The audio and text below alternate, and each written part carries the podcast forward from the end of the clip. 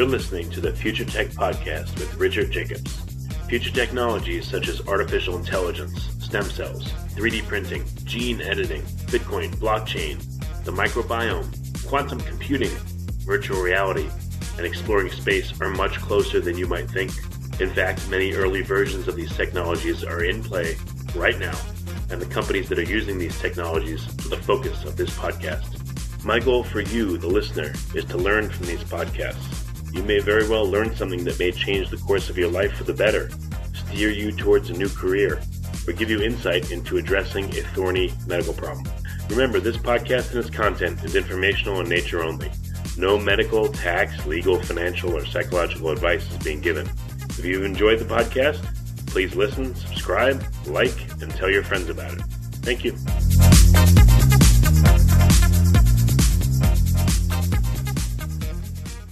Hello, this is Richard Jacobs with the Future Tech and Future Tech Health podcast. I have a returning guest, Dr. Mark Cruz. Uh, we had a great conversation last time. Uh, we're going to be talking about airway health and specifically snoring and maybe uh, you know rhinitis or, or, stuffy noses. So, Mark, thanks for coming back. How you doing? I'm great. Thanks uh, for having me back. Uh, I'm doing well, and yourself? Doing good. Yeah, yeah. I, have done a number of uh, calls since we last spoke, so I hope I'm more informed and I'm finding areas that uh, I see are not often discussed. So one one area I wanted to bring up with you, if you don't mind, is uh, you know I've spoken to a lot of practitioners, and when it comes to you know having a stuffy nose or a swollen nose, um, I found that it like kills my sleep. You know, I'll wake up 10, 20 times. My mouth will be dry. It just it fragments the, the heck out of it. And when I speak to a lot of people, they go, "Oh, well, you you, you just have to clear your nose," but but it's not that simple. So I right. don't know if you have any insights, techniques, uh, ways to clear your nose because you know myself and I'm sure other people like some people I know have have had stuffy noses for years, and I don't know what it's doing to their sleep and how they can clear it or affect it, but I just see it's like an overlooked issue. So I wanted to ask you what your thoughts are on it. Sure, uh, absolutely. So um, that's really uh, central um, to um, actually what uh, you know what I teach um, with with my uh, orthodontic partner uh, Barry Raphael, uh, who I believe you've interviewed as well, and it starts with understanding that there are five competences that you know every mammal, well, every human um, uh, needs, and and the first one is nasal breathing. Nasal breathing um, is is central. In fact there is no other mammalian species on the planet that can exchange gas. That means exchange carbon dioxide for oxygen um, uh, through anything other than their nose. So don't confuse a dog that's panting as gas exchange. That's heat exchange. Uh, actual gas exchange occurs through the nose.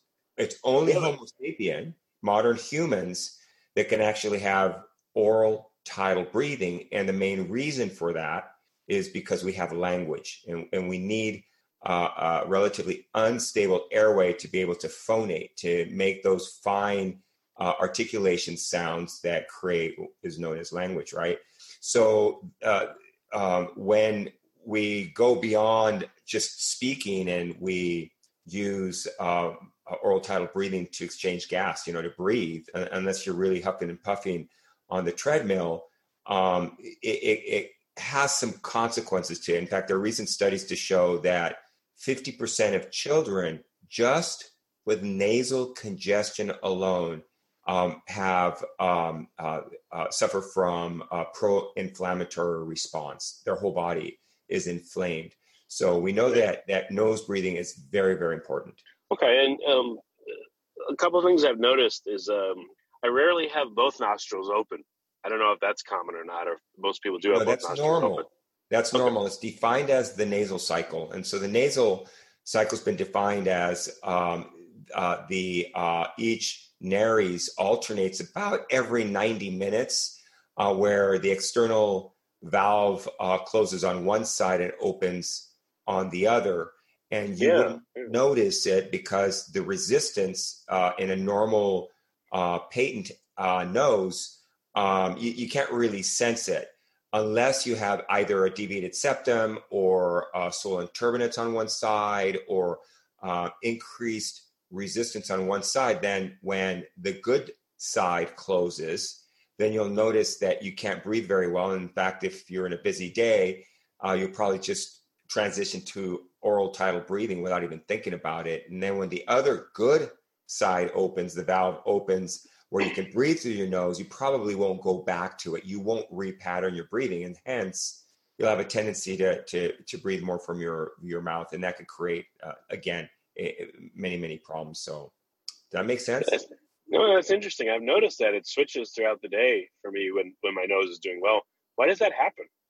Well, I mean that's that's uh, uh, you know that's normal physiology. It's what we were designed uh, again with the nasal cycle, and and so um, that's why you have to have both uh, sides patent uh, or functioning.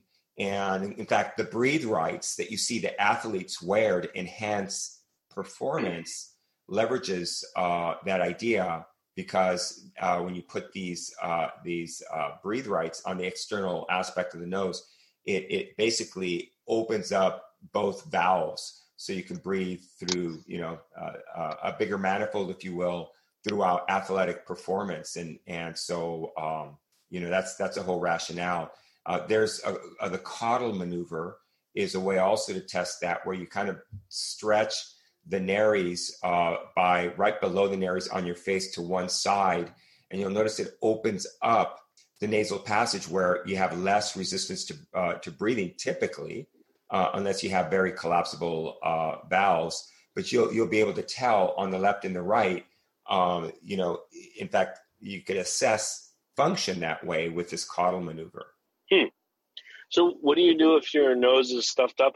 You know, sometimes uh, I, I, I've had two things happen. You know, one, it's stuffed up, you blow it, stuff comes out, mucus comes out, and it's clear for a little while the other one is rare, but sometimes my nose will just be swollen.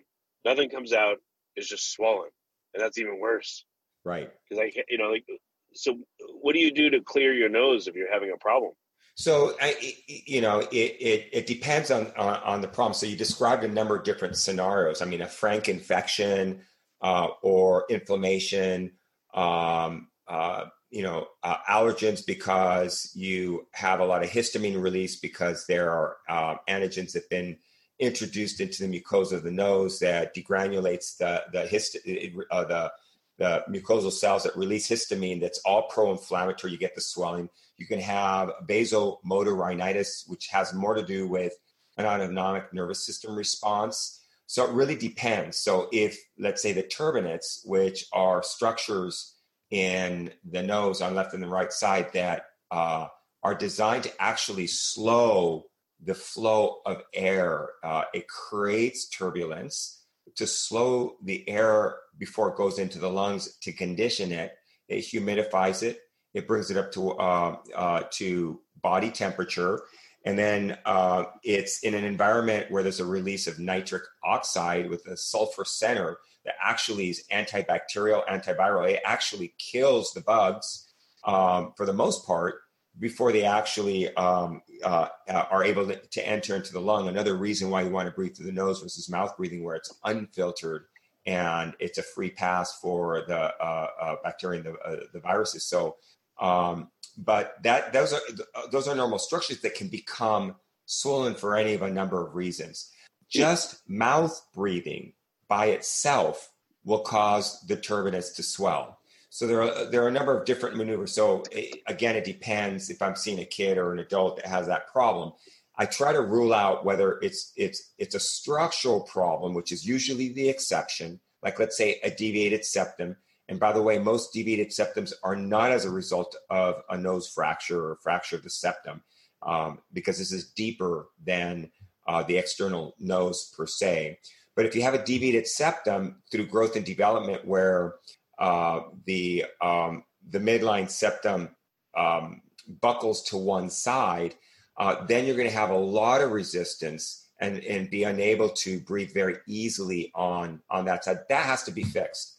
Um, otherwise, if it's uh, the, the the rule, which is inflammation uh, from any number of reasons, it needs to be uh, it, it, should be addressed with conservative measures first so you can use the neti pot everyone knows what a neti pot or a NeilMed is something that Uh, you have um, conditioned water that's uh, hypo uh, solution, like um, it, has got uh, it has saline. You could purchase this at any CVS or Walgreens drugstore, uh, Costco, um, where you put the saline in, you warm up the water, um, and you irrigate each nostril. Now they have these um, power driven uh, neti pots as well. And, and what you want to do is you want to um, lavage each side to clear out any of the gunk below your nose and then keep your lips together and breathe. And, you know, it's something that we should routinely do. And yet it's not something that we talk about very much unless we're really having a problem. But it's, uh, it's part of, it's like brush. I tell my patients, it's like brushing your teeth or taking a shower. Um, it, you need to uh, to uh, uh, keep your nose clean. It is very important. We, we need to teach our kids how to blow their nose properly without blowing mucus uh, into the eustachian t- tube. So there, there are ways of doing that. But the, the point is, is you don't let that naturally uh, produ- produced mucus that has its purpose. You don't want it to uh, create so much resistance to breathing that now you're breathing through your mouth. So um, normal hygiene with a neti pot would be uh, good. If um, there's still some swelling, you can go through over the counter now. You can go and and purchase Nasacort, uh, Nasonex.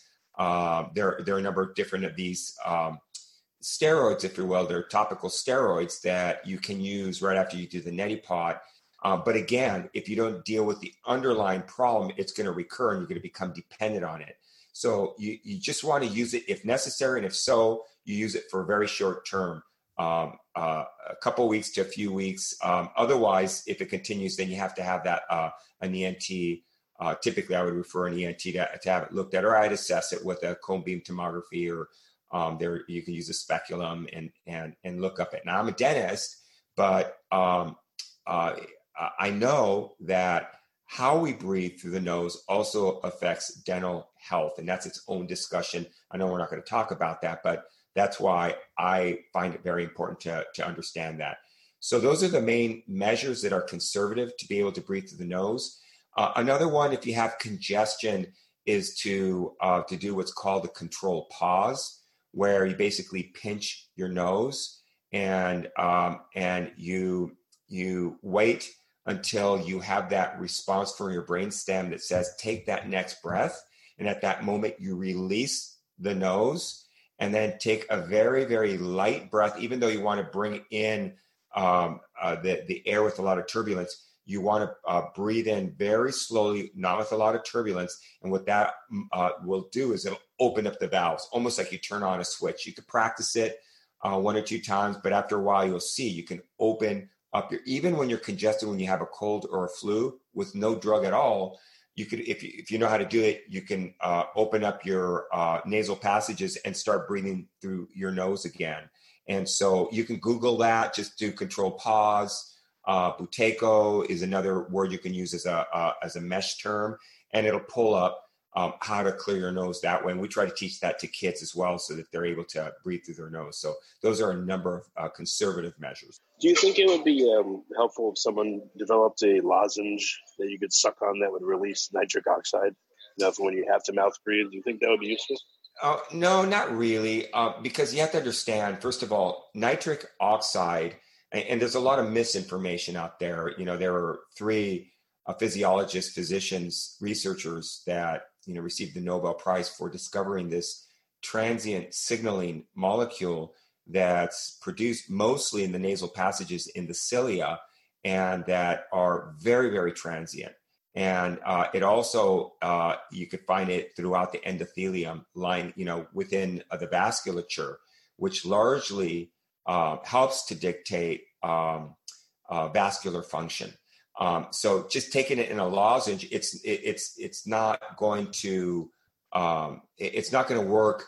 It's not going to work the same. The physiology is, is, not the same. I mean, you know, you have these SuperBeets, uh, these um, type of um, uh, powders that you could put in your water to drink that you know elevates uh, the, your energy.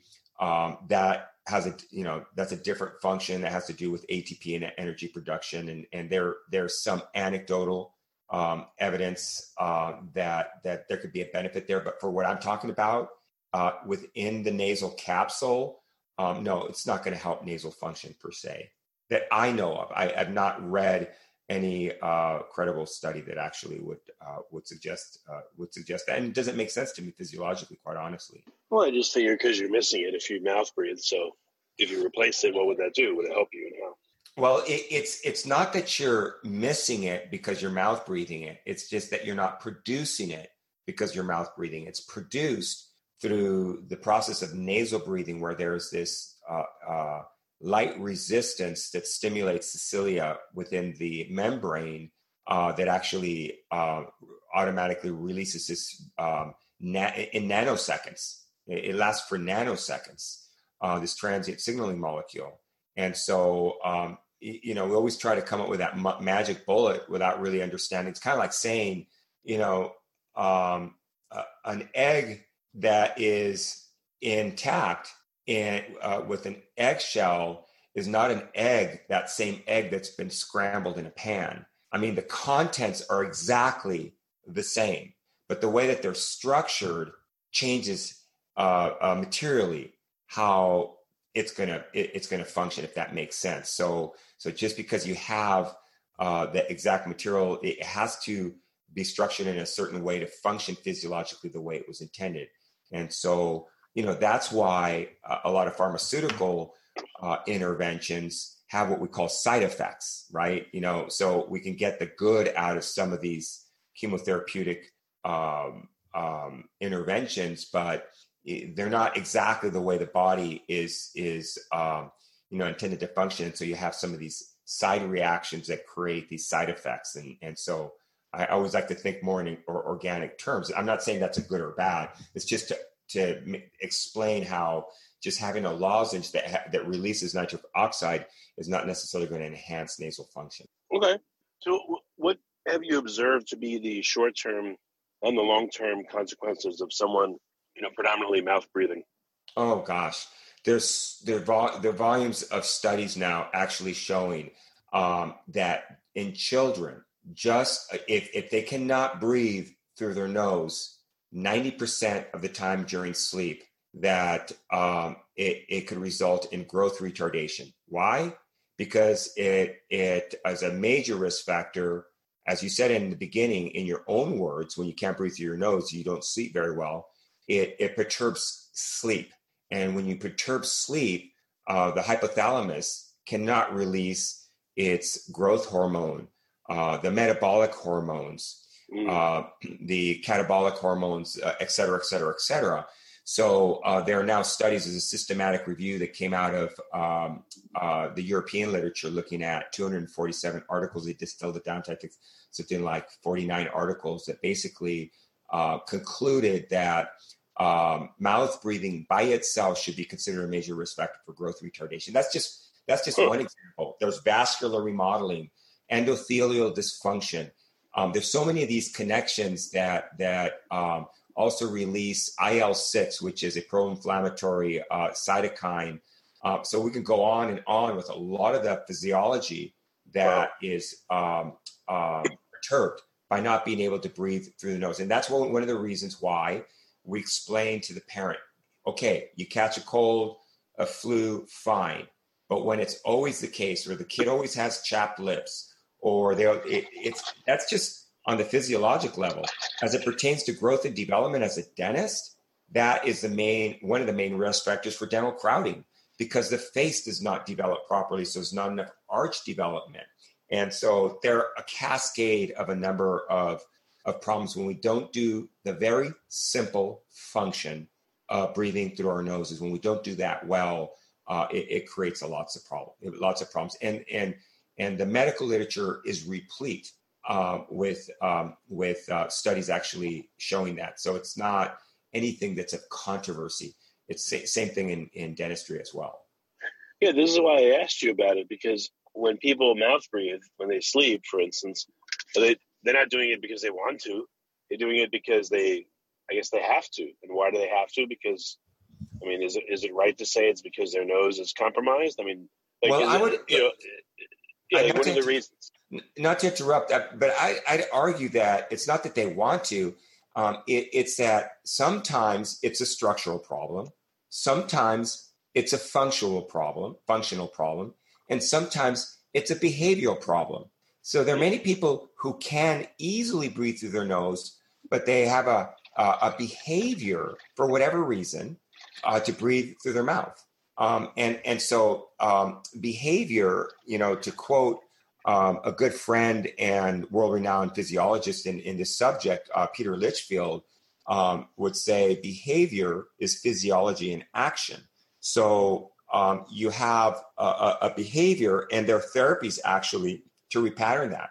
Moreover, the problem not only is with the fact that you can't breathe well through your nose when you uh, uh, uh, that you can't sleep well when you can't breathe through your nose, it also is a major risk factor for having what's called low end tidal CO2. So that's the amount of reserve CO2 or carbon dioxide in your lungs, and that's measured. And every physician knows that that it's a it, that that it should be somewhere between 30, uh, somewhere around 35 millimeters of mercury pressure of having carbon dioxide in your lungs. And I'm not going to go into all the physiology, but ultimately, um, that when you have it below that level, it portends toward unstable breathing. So when you're mouth breathing, you're uh, moving um, a large amounts of tidal volume and you're blowing off too much carbon dioxide, and the hemoglobin releases the oxygen um, to the end organ uh, tissue as a function of that CO2 gradient, meaning that wow. if you're breathing over, if you're over ventilating, um, we know that you'll pass out or you'll become hysterical and it'll stimulate a fight or flight response. But if it's more nuanced, just over breathing, over breathing is just as bad as overeating. It has a big physiologic effect that, of course, also disorders your breathing at night. It's a risk factor for. So that's a huge discussion right there is, wow. it, um, you know, a lot of people are in a state of chronic respiratory alkalosis, and that also causes uh, or upregulates sympathetic drive or, or adrenal function. And so that's another discussion there. So that's why when people, uh, you know, take meditate or they take yoga, they feel better because they're concentrating on the breathing. But more importantly, is they're um, their hemoglobin is easily releasing the oxygen. You're getting vasodilation, good rich blood supply to the brain, to the organs. You feel relaxed. And, and so we've known about that for thousands of years. Um, and so just the simple function of breathing properly um, is, is key. And that's why we say breathing through the nose, lips together, tongue on the roof of the mouth that seals off the, uh, the oral cavity to breathing. Um, a non collapsing pharynx during sleep and diaphragmatic breathing are the five competences we want to see with our patients. When they don't do that, they're at high risk for a number of things clenching, grinding, sleep bruxism, uh, reflux, uh, a lot of things that are treated as, as isolated symptoms without understanding oftentimes what some of the major risk factors are. Oh, wow. Huh. This is really interesting. It's amazing all the all the things that are involved. It really is. Yeah, we, we, we tend to have a mechanistic view of the body. Like, you know, we're, we're so hyper specialized and siloed in healthcare that I always joke how we're so specialized that we're learning more and more about less and less until we know nothing. And we lose our way in understanding the global view of how the body works. And so we have to, there are some big movements in healthcare to actually kind of step back a little bit and and really understand um, how we're supposed to function. Because as I like to say, there's a difference between not being sick and being well, and mm. and you, you can't you have to make that distinction. And our healthcare system largely panders to not being sick. Okay, interesting. Um, if you don't mind going back to the um, you know uh, not breathing through your nose, you say it's behavioral, it's structural. Uh, it's, I forget the other terms you used. What are the percentages on? Sorry. Functional, Functional structural, yes. and behavioral. what what are the percentages on that? Like, what are the you know, if you were to look at a large sample of people, uh, what percentage of them don't breathe through the nose because of structural problems? What percentage because of other problems? You know, how would you break it down? Well, you know, um, I always like to use um, uh, good statistics. Uh, I can uh, only tell you that um, it's probably a combination. Um, I mean, this is a huge problem. There are studies that have actually looked at breathing rates, for example, going back uh, to uh, the 1940s all the way through the 2000s, that have actually shown uh, that current Western populations uh, are breathing at a faster and faster rate.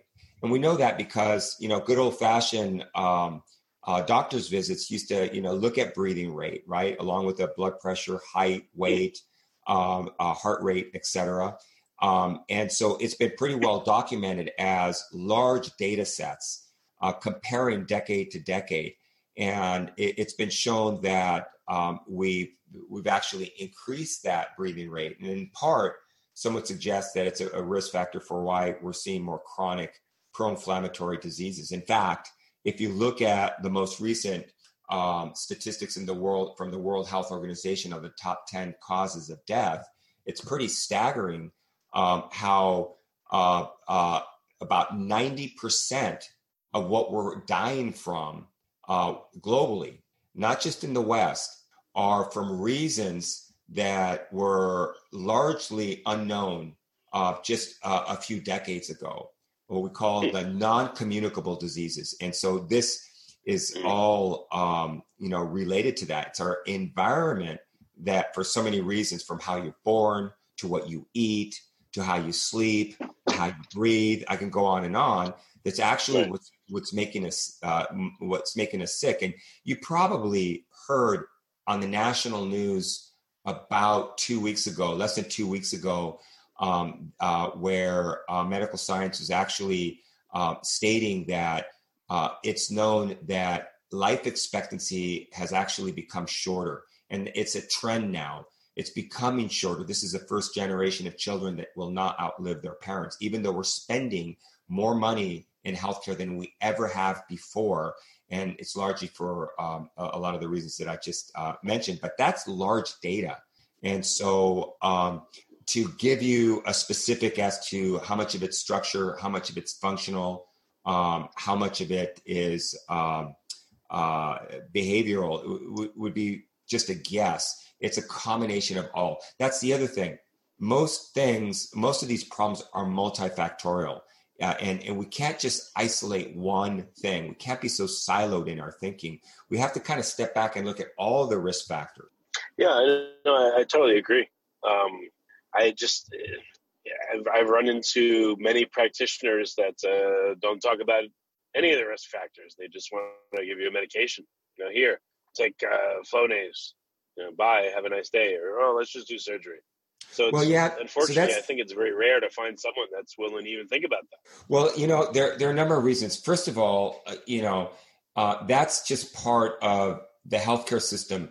All of us, whether you're a dentist, whether you're a physician, whether you're an allied health professional, largely less so the allied health professionals, but you know, mostly dental and, and medical professionals, um, are edu- We're all educated on disease management the way we make mm. our living is by getting people out of pain.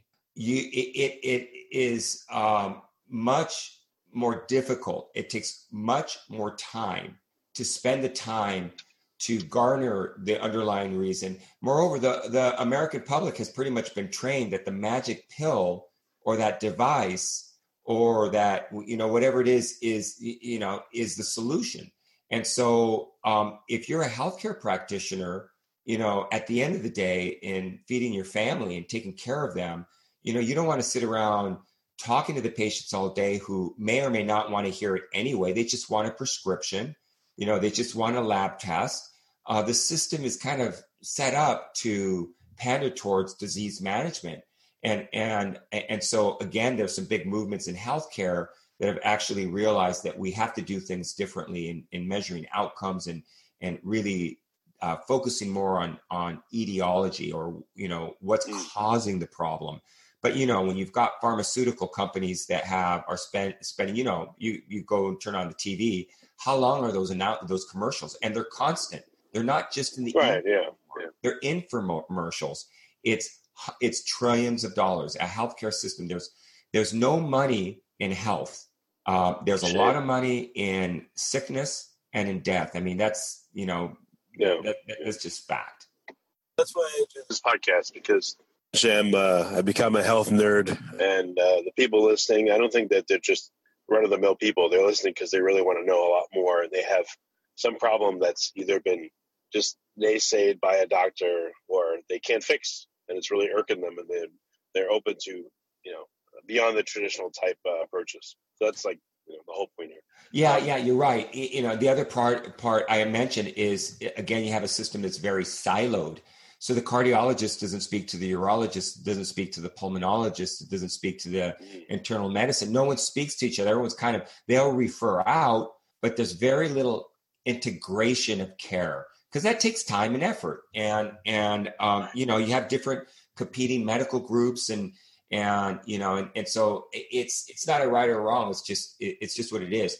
The other that my concern though is, is that um, it makes the internet you know, uh, medicine or, or, or healthcare by the internet uh, very easy to do because people are looking for it and there's a lot of misinformation or there are a lot of agendas out there and most people aren't educated enough to be able to filter They're, they may be very educated and very uh, very intelligent but to actually filter through the evidence and understand and apprise it as to its value um, is is is difficult, you know, and and there are a yeah. lot of uh, biases, and and so I'm concerned. So for me, I try to combine the allopathic approach, which is the way I was trained, but also with uh, taking a, a, global holistic approach. And when I say wholistic, I'm saying W H, not H O, uh, wholistic.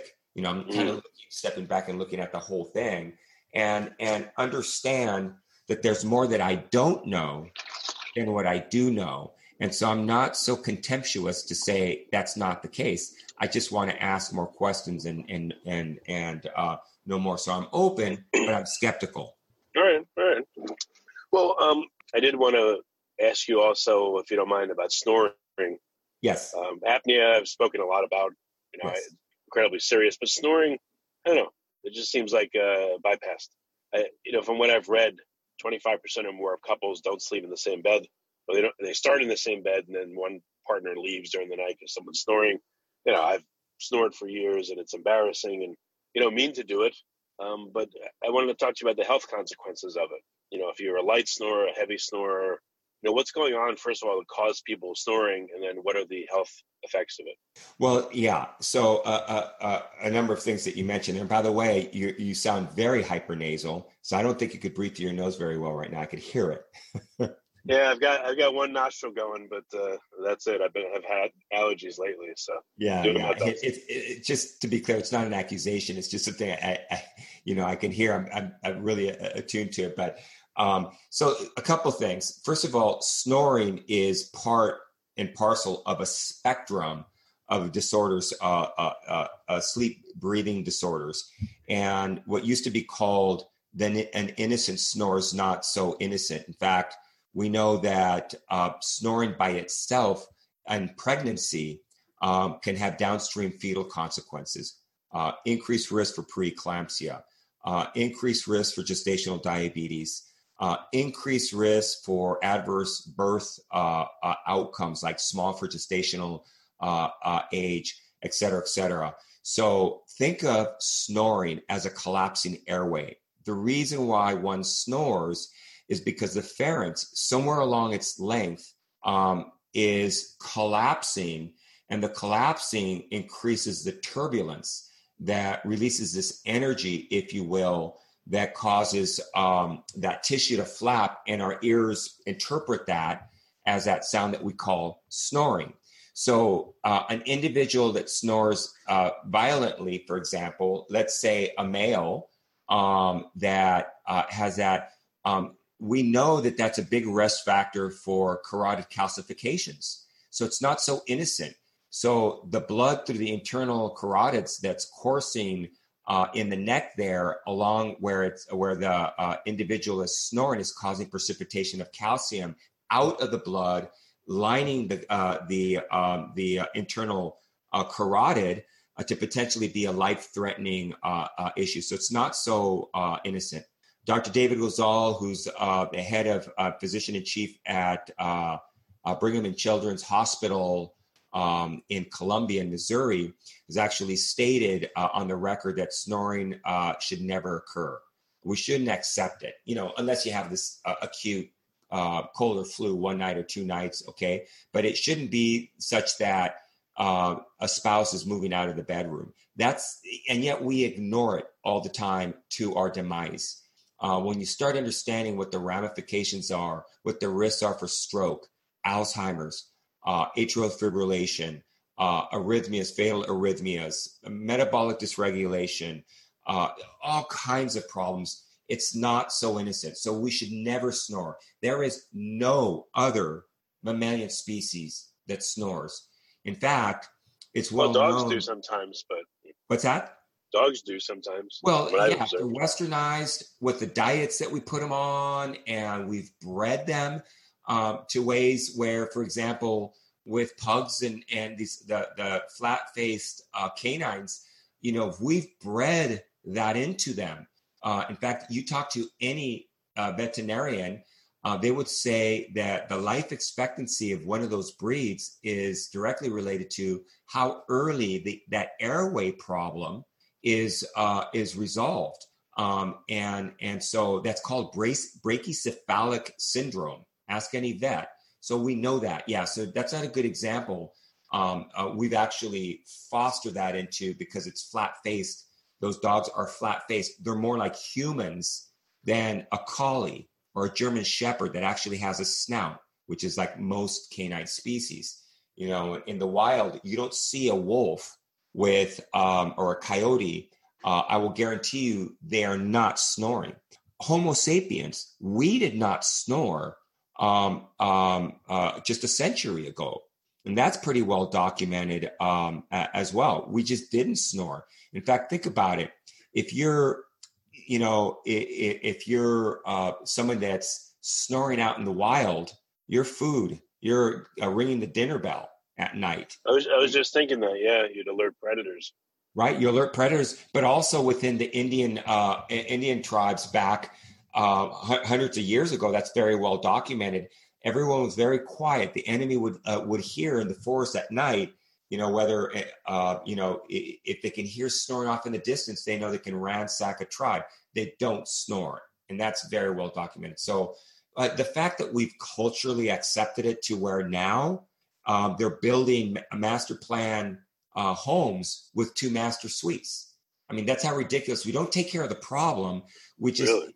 it, it just we you know we just you know come up with other solutions and and so that's just a cultural problem so okay with all the disorders you talked about atrial fibrillation you know uh, metabolic problems etc i've heard that all linked to apnea are you saying it's all linked to snoring as well even if a person doesn't have apnea yeah so snoring uh, um, uh, again it's it's it's a spectrum so you could start snoring and then it could progress to, uh, to what's called um, upper airway resistance syndrome, otherwise known as inspiratory flow limitation, and then to early, uh, moderate, and severe sleep apnea, which is an end stage.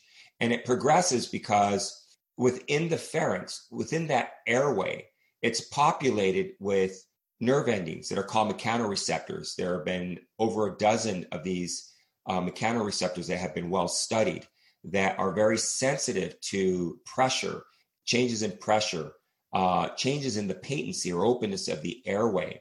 The vibration by itself and the reflux that it engenders actually destroys those nerve endings to where now it doesn't communicate with the brainstem. And so now the muscle tone uh, is lost. Moreover, one of the structures that's damaged early and often uh, is is the, the the cerebellum, the right side of the cerebellum. And the cerebellum has two functions, one of which is governing uh, muscle function throughout the body. So there's this whole cascade or a spiral of events that um, that that progresses. Probably about five to seven years ago, there was a discussion as to whether you know uh, um, upper airway resistance syndrome was a different condition than, say, obstructive sleep apnea or, or snoring. And now there's enough um, uh, evidence out there um, to actually show pretty strongly that it's all the same thing. It's just a spectrum, um, just like weight gain. You know, you just gain a little bit of weight, and then you know, five years later, uh, you're you're you're actually heavy, and and and you just buy larger and larger waist sides, and you know, eventually you become obese. It didn't happen overnight. You know, children are rarely born obese. It's it's what we become. And when we become that, you could start seeing that our physiology is going to adapt and compensate, of which snoring is just a symptom. Yeah, no, it makes total sense. So, um, if snoring is affecting the tissues, of the pharynx, and that whole area, can you strengthen those tissues? uh, to stop course. snoring or like you know like yeah right exactly so again it depends on structure fun- and, and function mostly uh, but um, you know the brazilians have known for much longer than we in the united states and, and in other parts of the europe uh, europe uh, the whole science of uh, myofunctional therapy and and so uh, there are now studies in sleep medicine actually showing that myofunctional therapy um, actually can uh, have a very positive effect to restoring normal function and obviating um, the um, the um, that turbulent airflow. It may not fix it completely. It depends on how um, progressed the the condition is, but uh, it, it does two things. One is it tones the various muscles that are involved in maintaining that that uh, stiffness within the pharynx, of which the tongue is one of the major uh, aspects of it. Its number one job is it's an airway dilator muscle. Speech and deglutition or swallowing are secondary and tertiary functions. It's a main airway dilator muscle along with the diaphragm. Both must be coordinated to obviate the apnea or hypopneas that cause sleep apnea but you can actually repattern and strengthen that by toning it. But the other part of it is you can actually, um, and there's studies to show you can actually repair the right side of the cerebellum, which is damaged from uh, years of chronic intermittent hypoxia that cause part of the uh, dysfunction with these muscles. It, it, it, actually doesn't repair the old damaged neurons, but it, it creates new neural connections um, you know, the studies with the didgeridoo uh, that actually does the same thing. There's studies that actually show even within a family where you have one sibling that uh, that pr- plays a trumpet or a wind instrument and the other that plays a guitar, that the one that plays the wind instrument they have better airway function because they're toning, you know, those muscles in the cerebellum um, and and how it's functioning. It's more effortless, just like any athletic endeavor. Those muscles um, you know uh, function similarly. So yes, to answer your question, uh, you can, uh, uh, but it depends on how late in the game you're catching the problem.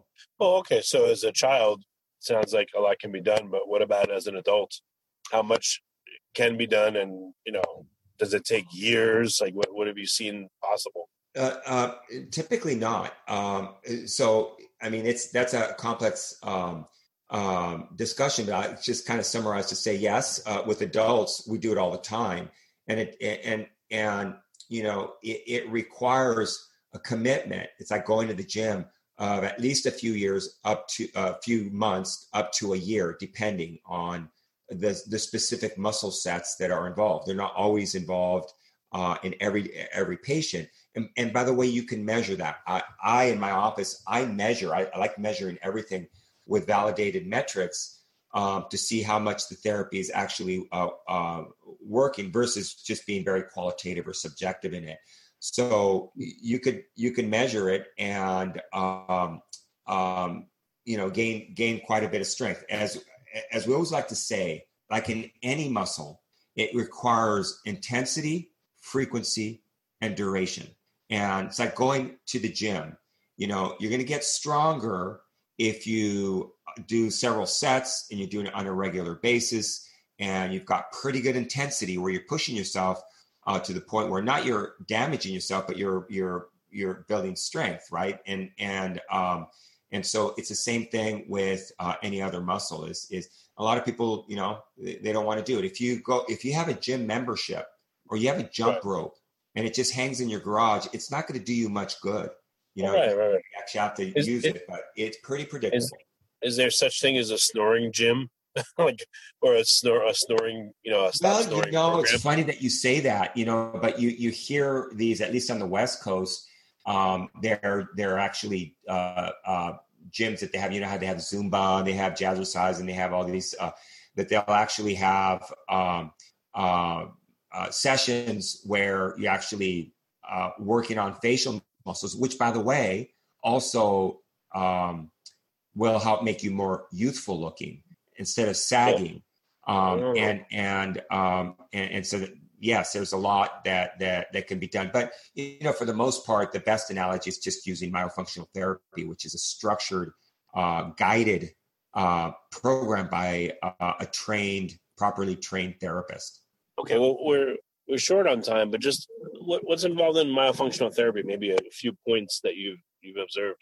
So, uh, you know, it, again, it depends on uh, the problem. So you could have, for example, uh, a tongue tie. It's called ankyloglossia, where the tongue has lost mobility and there have been compensations that needs to be addressed. But that occurs only about 20% of the time. Most of the time, it's uh, not a structural problem like that that needs to actually be released. Most of the time, it's a functional problem. And it's it's a number of different muscles, and they're different. Uh, there are different therapists that are licensed differently in each state that have different competencies. So you have occupational therapists, you have speech and language pathologists, also feeding therapists, you have physical therapists that have a focus on myofunction or myofunctional therapists. So there's this general area uh, that covers all these different therapies, um, of which different individuals have different subsets of knowledge uh, that may be appropriate for a specific uh, diagnosis. Um, um, so oftentimes, you know, an occupational therapist might be focused just on feeding. There's a problem with feeding. It takes uh, uh more than a dozen muscles in very specific sequence to actually swallow without choking, and that's a problem because choking, uh, you know, it's the fourth leading cause of accidental death in the United States. We're the only mammal that has that problem. Um, uh, or a speech and language pathologist that is dealing with a child that can't phonate, make their sibilant sounds or the fricative sounds. It's affecting their school performance.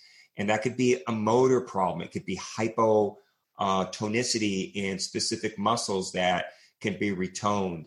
Um, the, uh, the, the, they didn't transition in their feeding. It's a huge discussion. But the point is, is you have a lot of different disciplines that deal with this functional aspect of the problem. Oh, okay. I guess the, the remaining question for now, even though we could have, you know, 10 more hours of discussion. Yes. How do you find people that are going to have this view? You know, like there's 8 million dentists out there. There's plenty of ENTs. There's, what are some keywords people can use or directories or something to find these good people to work with. Like, you know, not everyone can work with you. Right. So maybe uh, let people know how do they find these superstars? Well, you know, I, I'm working with uh, a number of my colleagues to really change that uh, at the level of the American Dental Association. You know, formally, we've actually had um, discussions and there are resolutions to change uh, uh to change that. Uh, the World Health Organization, in collaboration with the World Health, uh, with the World Federation General Assembly in 2016, redefined uh, oral health to include uh, physiologic status, including these topics that we're talking about. So there's a global movement to trying to change our education set to treat the patient attached to the teeth rather than the teeth attached to the patient and and so um, I think you know any any terms like uh, airway, myofunction. Gosh, you know I, would have to really think about uh, what what terms, but I think airway health, airway function, um, snoring, sleep disordered breathing, um, those will put, put you in in in a general direction. Um, you know, I I certainly know um, therapists and and dentists and physicians uh, of all stripes all over the country. Uh, we're all kind of holding hands, trying to um, to to work together to uh, to change this. Yeah, because we know the problem is huge, and no one location, no one therapist or or healthcare provider can deal with the magnitude of the problem. So we must get the word out. And what you're doing right now is huge. You can't underestimate just raising awareness um, is, huge. Uh, every day I see people that come in and go, gosh, I've seen so many different um, healthcare providers for all these different symptoms and they all have all these different opinions and no one ever talked to me about my sleeping. No one ever mm-hmm. talked to me about my snoring or right. about my breathing or about all those types of things. But I think that's changing in uh, otolaryngology, uh, ENTs, and, or pulmonology and sleep medicine, uh, internal medicine. Pediatricians are starting to ask questions that they never did before. Um, that's good. good. Yeah, I mean, they, they sh- this should be part of a well check is to ask the parent about sleep tracking. The problem yes. is most parents don't know what normal is. They figure the kid goes to sleep, they wake up, they must have slept but there's a big difference between good sleep and poor sleep. Yeah, you know what I've noticed is that uh, you know I have a project in the sleep world, which you know will be outside of the podcast. I'll talk to you about, but sure. um, I've noticed that people don't really think about their sleep until you ask them, and then they go like I've had a lot of people say, "Oh yeah, I sleep pretty well," but then when you talk to them, you realize that they don't. But they don't even realize it themselves. It's just like someone that snores. You have no clue that you just snored you know, I've woken up and my kids go, Dad, you were snoring. I have no clue I did. Of course. Like, so the whole act of sleeping, you know, it's obvious, but you're not conscious. So you're therefore not conscious about what's going on. And it's just like dreams. You wake up and then after 15, 20 minutes, it's gone for the most part. I think everything that happens during your sleep very quickly fades from your thoughts as you're awake and you get into your day. And therefore, people just if you don't sit there and think about your sleep, you'll have no clue what's going on with you. Even and it sounds silly because you're the one having the problem or not, but that's what I've noticed. Yeah, no, so you're you're right. That's why you have to measure it. I mean, why do you go see your internist? What do they do? Is they they take a blood pressure, right? They're they're screening for a condition that's silent, or a dentist that's you know doing a periodontal probing to screen for periodontal disease. It's silent, doesn't hurt till it's in its later stages. Um, and, and, that's really what um, I'm advocating is that the entire dental profession should be, um, uh, as a frontline healthcare provider, should be screening for this very, very common problem. And more and more, we're seeing that. In fact, I'm involved right now in an uh, uh, IR, IRB, an institutional review board, a clinical trial uh, with four clinical centers we're actually uh, looking at uh, how to objectively screen children for this problem. And, and so, you know, I'm anticipating in uh, 2020 we'll, we'll actually have um, our, our uh, study come out, be, uh, be in, in print. But we believe that it'll be a very good way of changing the way we practice, that we start um, actually screening for this uh, uh, uh, this problem that is inexpensive. It doesn't hurt uh, any more so than taking a blood pressure, and uh, it it screens for a very common problem. So uh, we're making changes. Yeah. Well, very good, Mark. I, I really appreciate your time. What what's the best way for folks to get in touch with you, or to read papers you put out, or to you know, I guess to ask questions? You know, I'm I'm not one to to promote to promote myself. I'm pretty busy, but uh, you could uh, you know uh, Mark A Cruz M A R K a c r u z d d s dot com is my website. I actually have um, uh, literally hundreds of hours of videos uh, that you can watch uh, from hmm. different perspectives, different individuals uh, on this problem, different aspects of it. So um, I actually tell my colleagues, feel free to go onto my website and take that stuff, populate your own website. Let's spread the word. Uh, but that's one way, and, and you can get a hold of me. And and and also, um, I um, with my partner uh, and, and a group of faculty, we actually teach uh, a mini residency on, on how to actually uh, manage this complex problem. And um, that's www.airwaycollaborative.com. That's another way uh, of getting uh, a hold of us. Um, and so there are a lot of us out there that are, are, are, are, like I say, chopping wood, just trying to get out and, and educate the public. And I'm appreciative of the opportunity that, that you've given me here uh, and asking me to uh, to do this podcast to um, get the word out. So uh, thank you, thank you for what you do. Yeah, no problem.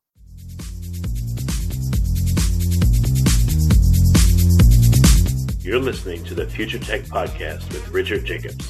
Future technologies such as artificial intelligence, stem cells, 3D printing, gene editing, Bitcoin, blockchain, the microbiome, quantum computing, virtual reality, and exploring space are much closer than you might think. In fact, many early versions of these technologies are in play right now, and the companies that are using these technologies are the focus of this podcast. My goal for you, the listener, is to learn from these podcasts you may very well learn something that may change the course of your life for the better, steer you towards a new career, or give you insight into addressing a thorny medical problem. Remember, this podcast and its content is informational in nature only. No medical, tax, legal, financial, or psychological advice is being given. If you've enjoyed the podcast, please listen, subscribe, like, and tell your friends about it. Thank you.